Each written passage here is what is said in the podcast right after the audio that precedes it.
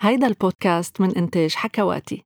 أهلا وسهلا فيكم بحلقة جديدة من بودكاست خلقة بنت. معكم منى صليبة. طبعاً بحلقات خلقة بنت منسلط الضوء على نساء عربيات رائدات، كل وحدة في مجالها طبعاً لتخبرنا عن مسيرتها والبصمة يلي تركتها.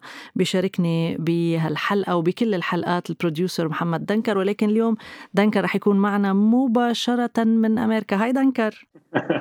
هاي منى وهاي لكريم، كيفكن؟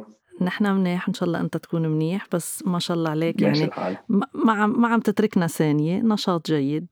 ما بقدر خصوصي ما بقدر أترككم مع ضيفة هالقد مهمة مثل ضيفة هالحلقة يلي هي الدكتور ابتهال الخطيب، ناشطة حقوقية واجتماعية وكاتبة ومعارضة سياسية، يعني controversial وأفكارها جريئة جدا حقيقة. يعني دكتور ابتهال الخطيب ضيفة فظيعة، صح، ملهمة جدا. لكن خلينا نسمع حلقة دكتور ابتهال الخطيب يلي فيها فعلا أفكار سباقة ومثل ما قلنا controversial. محمد يلا.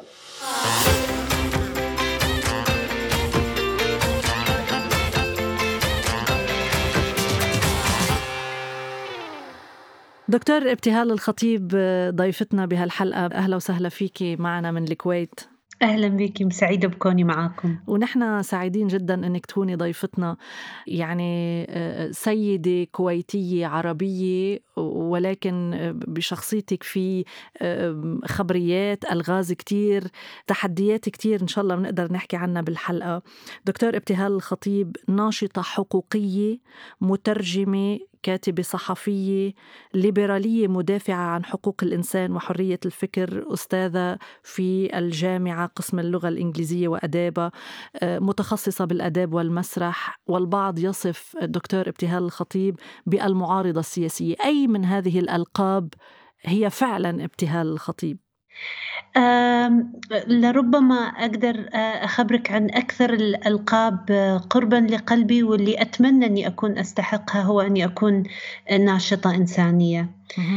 هذا اللقب هو الأحب لقلبي واللي أتمنى أني أكون على قدر مسؤوليته وعلى قدر تشريفه لاسمي. اللقب المعارضة كذلك يقترب كثيرا من حقيقتي، لكن كذلك اللقب اللي أو الصفة اللي تصفني بدرجة كبيرة هي كذلك أني أستاذة في جامعة الكويت، لأن لربما أجد نفسي حقيقة يعني في الصف الدراسي وبين طلبتي. إذا بدنا نتحدث عن الشق الدفاع عن حقوق الإنسان، يعني من وين بلشت وبأي فترة من حياتك بلشت أنه تحسي أنه المجتمع العربي ربما عامة أو المجتمع الكويتي بحاجة لندافع عن حقوق الإنسان فيه؟ والله هو كونك امرأة في العالم العربي أنت تولدين محملة بقضية إنسانية رئيسية، يعني أنا أعتقد أن احنا نولد منتمين إلى فئة مهمشة مباشرة. فأنا أتصور أن كل امرأة مولودة في العالم العربي هي تولد ناشطة من نوع. ولكن أنا اهتميت بالعمل، يعني أنا دائما كنت مهتمة بالعمل الإنساني بسبب اهتمامي بقضايا المرأة تحديدا. بعد ذلك بدأ عملي ينتظم أكثر لما انضميت للجمعية الكويتية لحقوق الإنسان وأصبحت عضو مجلس إدارة فيها، واستمر عملي من خلال يعني مؤسسات المجتمع المدني في الكويت. ولكن أنا أعتقد أن الأمر بدأ طبيعي بطبيعة حال كوني امرأة، والشعور أن هناك قضية أنا ولدت فيها وموضوعة فيها بيولوجيا ونفسيا باختياري أو بغيره. يعني تدافعين أكثر عن حقوق المرأة من دفاعك عن حقوق الإنسان كإنسان، أكان رجل أو مرأة؟ نعم، هو اليوم الحراك النسوي طبعا، يعني إذا تكلمنا عن الحراك النسوي العالمي اللي يقوده الغرب لأنه هو أخذ خطوات أكبر في هذا المجال، حتى ما عاد يعني يوصف بأنه هو حراك نسوي بمعنى الفيمينست أو الفيمينزم، أخذ خطوات أبعد إلى أنه يكون وومنست موفمنت أو هيومنست موفمنت، بحيث أنه أصبحت قضايا المرأة هي قضايا الإنسان. لذلك إحنا نقول أن لا يمكن أن تكوني ناشطة نسوية تهتمي بقضايا المرأة وتكون عندك عنصريات وتحزبات في أشكال مختلفة أو تجاه فئات أخرى. لا يمكن أن تكوني نسوية ولكن نظر عنصرية للون أو لعرق مثلا أو لدين. فننظر اليوم للحراك النسوي على أنه هو حراك إنساني يشمل ويتسع كل الحركات الأخرى، ولا يمكن أن يتعنصر أو يأخذ يعني موقف تجاه أي فئة إنسانية مهمشة. أفتكر إحنا يعني منوط فينا هذا الدور لأن إحنا مولودين بيولوجيا مهمشات. دكتور ابتهال، يعني هذه الجرأة في العالم العربي عموما وربما في دولة مثل الكويت، هذه الجرأة ربما تدفع الإنسان أثمان، إذا ممكن أن أقول. يعني أنت بتعاني لتوصلي اللي أنت بتحبي توصليه. هو الحقيقة دائما العمل الإنساني بطبيعته هو معاناة، والعمل النسوي هو عمل يحمل كثير معاناة. تخيلي لما يكون عمل إنساني ونسوي في الشرق الأوسط، هنا المعاناة عموما تتضاعف. ولكن لا تزال تختلف من شخص لآخر حسب ظروفه. أنا لابد من الاعتراف أن الظروف المحيطة فيني ساعدت كثيرا. يعني أولا أنا في دولة الكويت اللي تعتبر الأفضل في مجال الحريات على الأقل والتعبير في الشرق الأوسط. طبعا نسبة وتناسب، إحنا ما زال عندنا مشكلات كبيرة في حرية التعبير. يمكن مولودة لأسرة متفتحة ليبرالية، وضعي الاجتماعي المحيط فيني أكثر يعني تحرراً يميل إلى الليبرالية اليسارية، لذلك ظروفي الاجتماعية ساندت وساعدت. أنا لا أعتقد أني المثال الأقوى في الحراك النسوي، لأن احنا عندنا نسويات في عالمنا العربي عندهم معاناة داخلية وخارجية، يعني في ظروفهم الأسرية وخارجيا، وعانوا ودفعوا أثمان كبيرة جدا. كل امرأة تعمل تعاني وتدفع ثمن ما، ولكن بنسبة يعني. فأنا أجد نفسي يعني لربما بضربة حظ أفضل من أخريات. نقاط القوة طبعا عم تتفضلي تحكي العائلة، يعني حضرتك دكتورة وكاتبة كمان، عندك يعني صوت مرتفع لو بالقلم. هل الفضل الأساسي يعود للعائلة بمعنى الأم والأب أو للزوج؟ وحضرتك متزوجة وإلك 3 أولاد، الفضل الأساس أو لشخصك أنت، يعني بلورتي شخصيتك؟ هو بالتأكيد كلها عوامل تساعد. هو الأسرة، الأم والأب والزوج والأولاد يسهلون المهمة ويجعلونك أكثر راحة في العمل وأريحية في التعبير عن آرائك. لكن لابد أن ينبع ذلك بالأصل من مكان ما داخل القلب والروح، لابد أن يبدأ في مكان ما في عمق النفس، يعني قبل أن يخرج للحيز المحيط وقبل أن يرقى كل المراعاة والمساندة المحيطة للأسرة يعني لأسرتي الكبيرة ولأسرتي الصغيرة لمزوجي وأولادي. فضل كبير في جعل العمل أكثر أريحية وأقل تأنيبا للضمير، لأن أنت عارفة هذا النوع من العمل يجر معاه تبعات ليس فقط على الشخص المعني، ليس فقط على شخصي، لكن كذلك على الأسرة يعني. فتحملهم ومساندتهم جعلني أكثر راحة وأكثر يمكن جرأة في التعامل مع القضايا المحيطة. لكن لابد أن الموضوع مثل ما قلنا يبدأ من نقطة أخرى عميقة في النفس يعني. طب الانتقاد اللي بيتوجه لأي ناشطة، حضرتك واحدة منهم، الانتقاد القاسي، الهجوم المجتمعي، ربما وصل لك لمحل تقولي خلاص أنا لهون وبوقف؟ يعني مراجعات النفس هذه تحدث مع كل ناشط في العالم العربي، يعني يسأل نفسه هل يستحق الموضوع أو لا يستحق، هل الثمن المدفوع، وخصوصا أن الثمن المدفوع هو ليس ثمن من قبلك أنت فقط، ولكن كذلك المحيطين فيك، أولادك، شنو ممكن يسمعون في المدارس. أنا أتذكر في سنة من السنوات كتب منشط عريض عني، أنا مصحوب بصورتي على أحد الصحف المشهورة في الكويت، وكان كل قلقي إن كيف بيرجع ابني من المدرسة، لأن هو الكبير يعني، وكيف ممكن يكون يعني هل زملاء مثلا قالوا له شيء في المدرسة. لكن بداية يعني من بداية الدخول في هذا المجال يجب على الإنسان أن يؤهب نفسه إلى أن هناك ثمن سيدفع. فإحنا دائما نقول إذا أنت مش قادر على المواجهة أو أنت غير قادرة تعتقدين أن الثمن كبير، المستوجب أكثر من الشكوى هو ترك المجال، لأن المجال ثمن باهظ ويعني معاناته كبيرة وله جوانب عديدة أحيانا حتى غير منظورة، يعني غير لا تخطر بالبال. طب إله طبعا إله مرارته أو صعوبته، ولكن أكيد إله لذته. شو هي اللذة؟ يعني شو اللي بيخليك تضلي مندفعة؟ لربما هو مرة أخرى هي نقطة عميقة بالنفس اللي تبدأك في هذه المواضيع، ولكن من المهم جدا أن احنا نعترف دائما أن كل ما يدفعنا كبشر لأي عمل هو في عمقه أناني. يعني احنا في كل ما نندفع في عمله حتى ما تبدو أكثر الأعمال يعني إنسانية وأكثر الأعمال إيثارية، هي تبدأ من نقطة أنانية.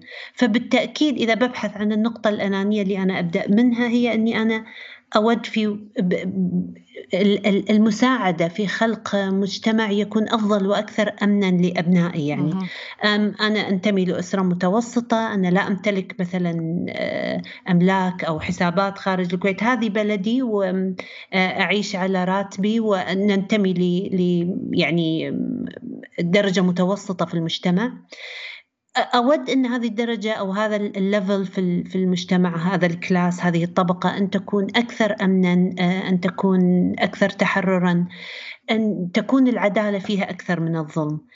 هذا المنطلق هو اللي يجعلني أود أن أعمل أكثر، لأن أعلم أن أولادي وأحفادي من بعدي راح يكونون في نفس المكان هذا اللي أتمنى لهم أنه يكون أكثر أمناً وعدالة. يعني خلق عالم أو مجتمع كويتي تحديداً أكثر انفتاحاً، أكثر أماناً. لما نقول أماناً يعني مش بالمعنى الأمني فقط، أماناً على المستوى المجتمعي، صحيح؟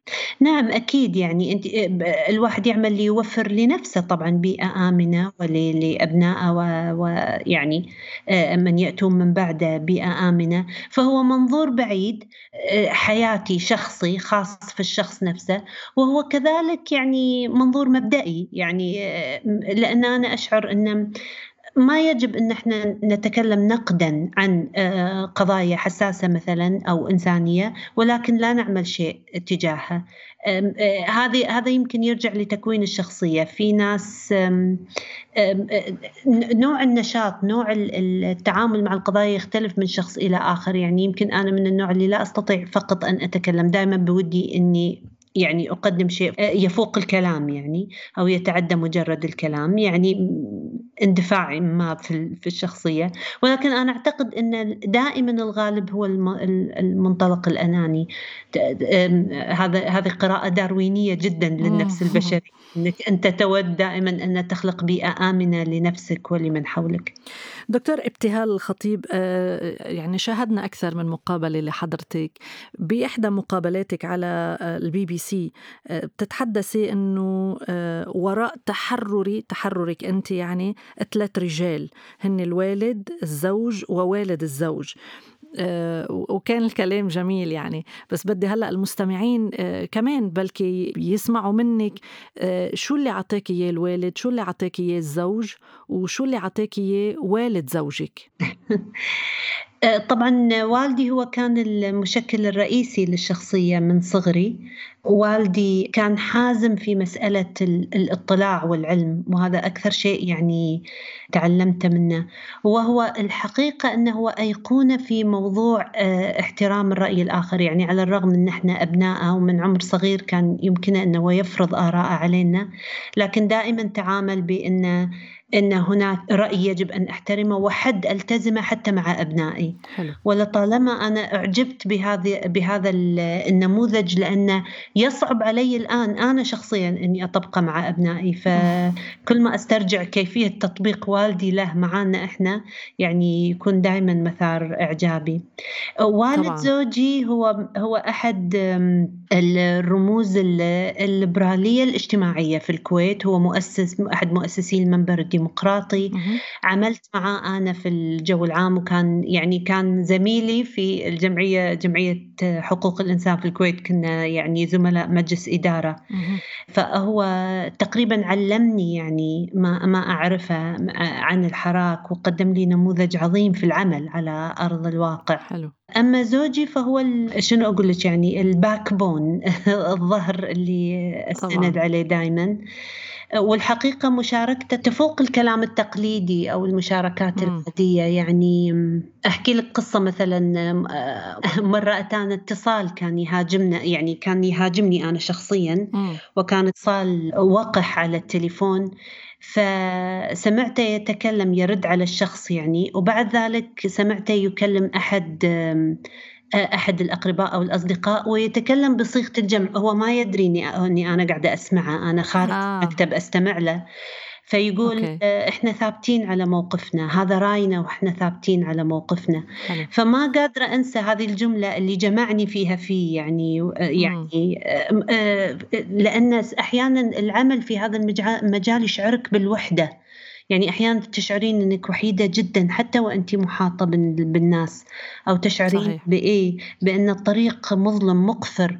فدائماً كلام الجمعي هذا يعطي شعور قوي جداً بالأمان. ولما بعد المكالمة هذه، لما يعني حاولت أني أعتذر له، لأنه هو تلقى مكالمة مسيئة، يعني لما حاولت أعتذر له قال لي ما رح نقضي ولا دقيقة نتكلم عن شخص لا يستحق. فهذا النوع من التعامل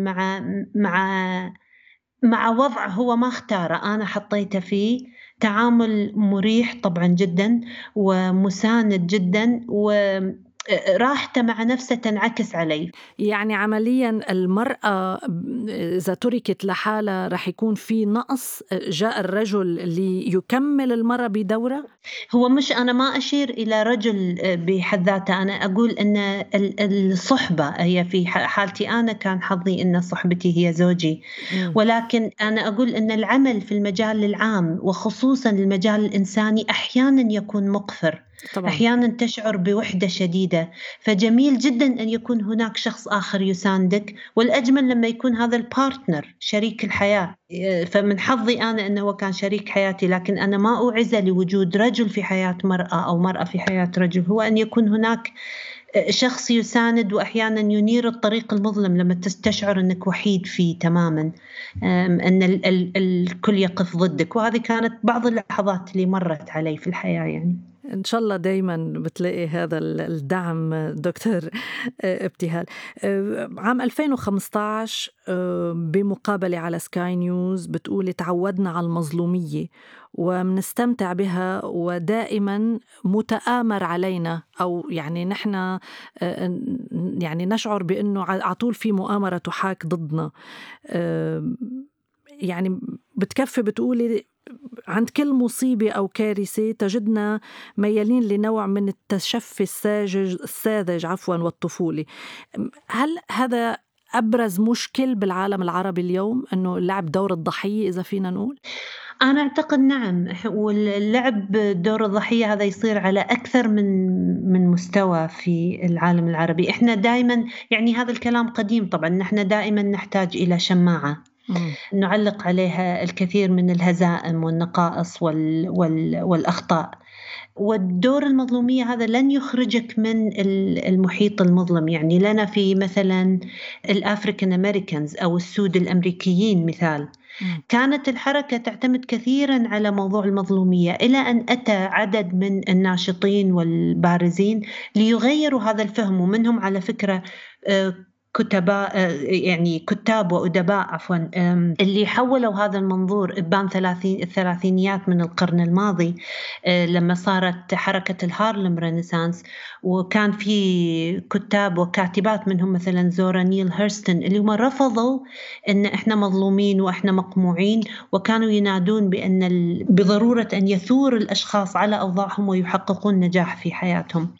لربما أنا كنت يعني أتناول النقطة من هذا الجانب في المقال، ما أتذكر تحديدا عن أي فئة كنت أتكلم، ولكن أجد هذا موضوع يعم علينا في العالم العربي ويعم على فئات معينة حتى في داخل العالم هذا. حضرتك كاتبة أيضا، يعني لك كتابات، لك مقالات جريئة جدا. خليني هلا أحكيك شوي بصفتك الصحفية، خليني أقول بتواجهي ببعض الأحيان عدم نشر مضمون أو مقال لأنه يعني لا يعجب ربما هيئة التحرير أو عائلة التحرير. يحدث أحيانا هو كثيرا ما يحدث مع كل الكتاب أن يتم التواصل معهم على كلمة أو على جملة. وأتذكر أني أنا حين كنت أستاء من هذا الموضوع كان والدي ينصحني، يقول الهيئة المحررة في الجريدة لربما هي تحميكي ولا تقصيكي أو تسكت قلمك، فأحاول أني أتعاون قدر الإمكان. ولكن حصل مؤخرا داخل الكويت أن منعت لي مقالات، فكان هذا يعني سبب توقف مني عن الكتابة في إحدى الجرائد. يعني أوكي، شو كانت الموضوعات أو المواضيع يلي لم ينشر مضمون مقالاتك فيها؟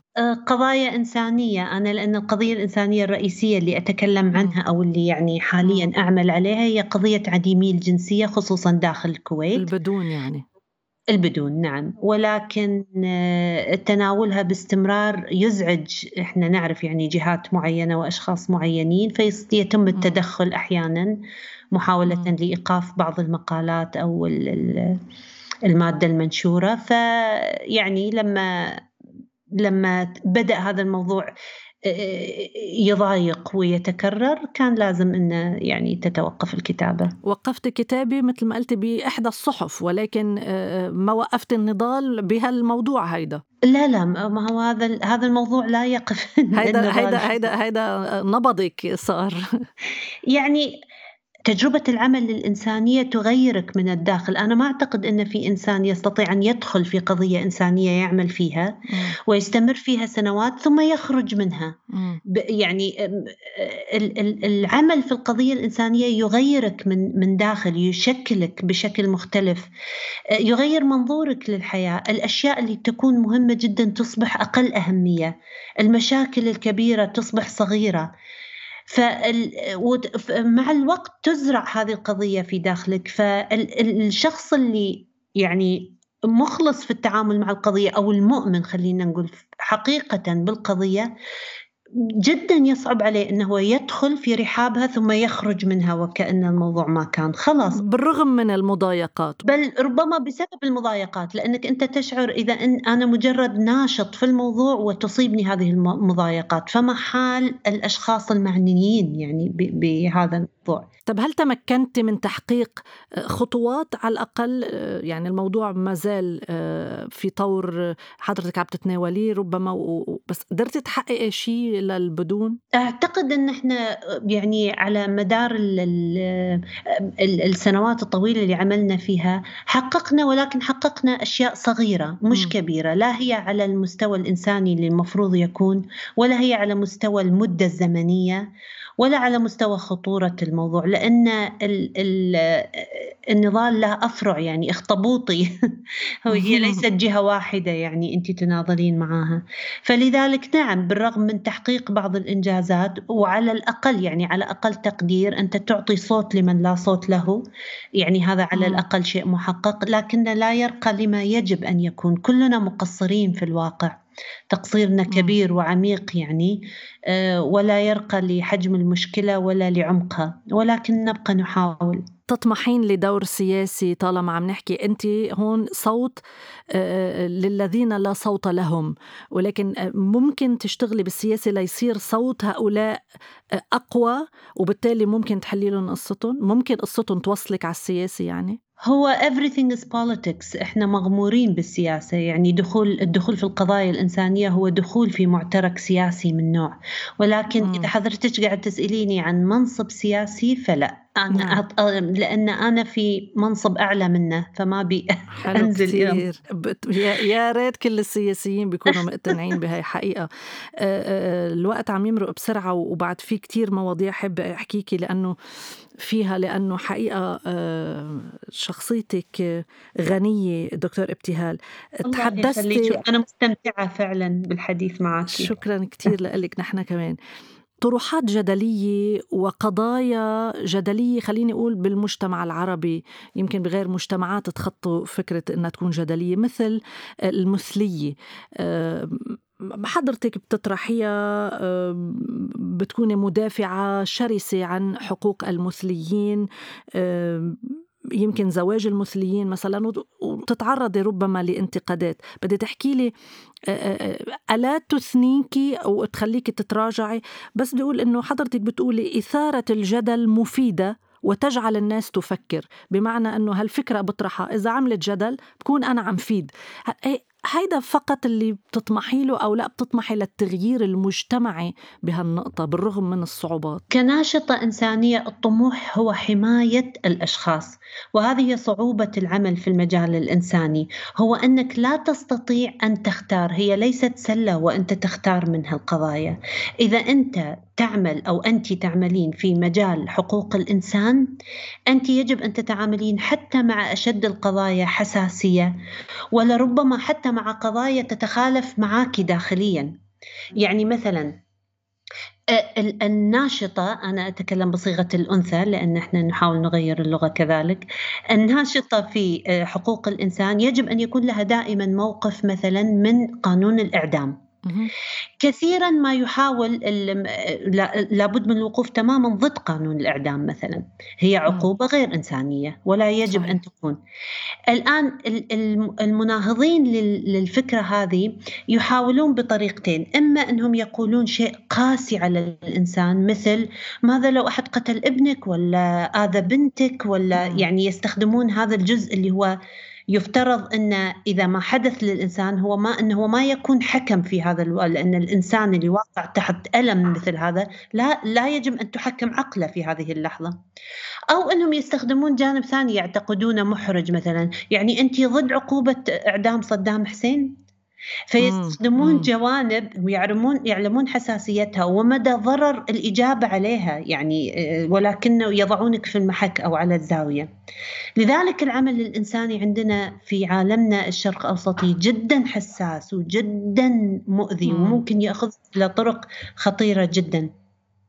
فدائما الإجابة تكون إذا أنا أعمل في المجال الإنساني هناك مجموعة قواعد وقوانين ومبادئ لا يمكن أن تنحاز عنها. ما تستطيع تشعر أن عندك قانون ديني يمنعك، قانون قبيلة أو أسرة يمنعك، عادات وتقاليد، واقع سياسي مخيف، أخرج من المنظومة لأن ما يمكن الاستمرار فيها. بس هون السؤال، يعني حضرتك عندك عادات وتقاليد، عندك يعني أنت كويتية وتعيشين في الكويت، كيف عم بتوفقي بين الدفاع المستمر عن قضية معينة ومراعاة العائلة، بمعنى ليس فقط الزوج والأولاد إنما المحيط، المجتمع الضيق؟ لأن الطلب هو ليس الإيمان بالقضية. أنا حتى ما عرضت رأيي في القضية، مثل قضية المثليين، أو أنا لا أقول أؤمن بالقضية ولا أحب أصحاب القضية. ماذا تقولين؟